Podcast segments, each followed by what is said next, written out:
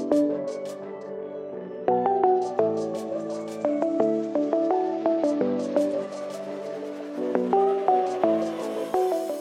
everyone, welcome to Insights, a podcast brought to you by the Young Catholic Woman, where we share articles with you written by women across the world about topics close to the young Catholic woman's heart. Before we start this week's episode, we wanted to share that our summer issue of Vigil is out now. It's the only magazine in the market right now uh, written and designed totally for the young Catholic woman, and you can grab your issue today at www.theyoungcatholicwoman.com or when you subscribe, which is four issues a year, you can save 10%. This week, we are reading The Heart as a Shelter for Others and is written by Sarah Kozak. In the Old Testament, we read accounts of the most sacred possession of the Jewish people, the Ark of the Covenant. Encased in gold, this wooden chest contained the Ten Commandments, pieces of manna, and the rod of Moses' brother Aaron. As they carried the ark with them, the presence of God hovered over the ark in the form of a cloud. It was a constant reminder to the children of Israel that the Lord was in their midst. However, the sacred cloud was only a prefigurement of what was to come. In his book, Jesus and the Jewish Roots of Mary, Brant Pitre writes When you compare the original Greek of Luke's account with the ancient translation known as Septuagint, you'll discover an important parallel between the descent of the glory cloud upon the tabernacle and the descent of the Holy Spirit upon Mary.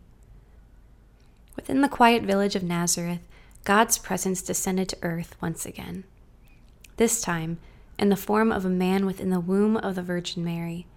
It is she who perfectly embodied St. Paul's exhortation that our bodies are to become a temple to the house of the Holy of Holies, his Spirit dwelling within us. Growing steadily under Our Lady's heart was the soul of God Himself, the heartbeat of her Creator pulsating within her. The fact that the womb is where God chose to make his entrance into the world shows the sacredness of this space and the incredible calling we have been given as women to bring life into the world and to nurture those around us. No matter what vocation or stage of life we are in, each of us are called to be a mother to others in some way, creating a sense of home for those whom we encounter every day. As women, we share a daily calling to go out into the world to offer ourselves and stand as a shelter to those who are serving. How is this accomplished? How do we become the ark where God's presence can dwell? A question we must ask ourselves is this Is my heart truly a home for others? Is it a place of peace, love, and comfort? In a world full of selfishness, it is easy for our focus to shift toward our own motives, needs, and wants. The essence of the Christian life, though, is that we are called to lay down our lives for others.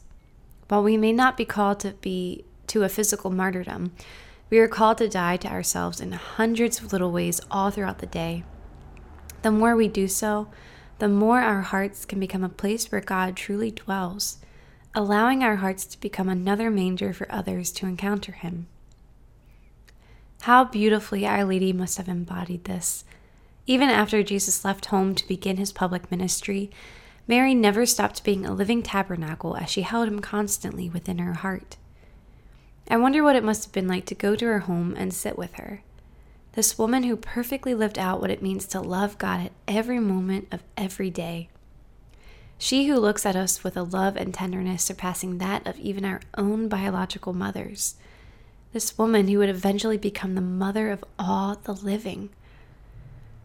German theologian Dietrich Bonhoeffer once said, A home is a kingdom of its own in the midst of the world, a stronghold amidst life's storms and stresses, a refuge, even a sanctuary. If you take this quote and substitute a woman's heart in place of the word home, you have a beautiful description of the role we are called to play in today's world. Even a woman's body has been fashioned in a way that is meant to nurture and house the most precious of things a soul. As Alice von Hildebrand says in her book, The Privilege of Being a Woman, this is another incredible privilege that the Creator grants to women. During pregnancy, She has the extraordinary privilege of carrying two souls in her body.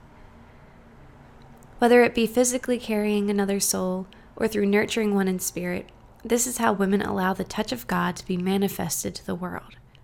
In order to do this, we must first allow Him to fashion our own hearts in a way that will make them safe and welcoming and a welcoming haven for others. As sacristans of God's sanctuary, we must recognize our role of ministering to His presence that resides in the souls of those who we encounter every day. Hopefully, inspiring the faith in others by having strong prayer lives ourselves. If our own hearts are at rest, then our interior peace will spill over into our environment as a visible testament of God's presence.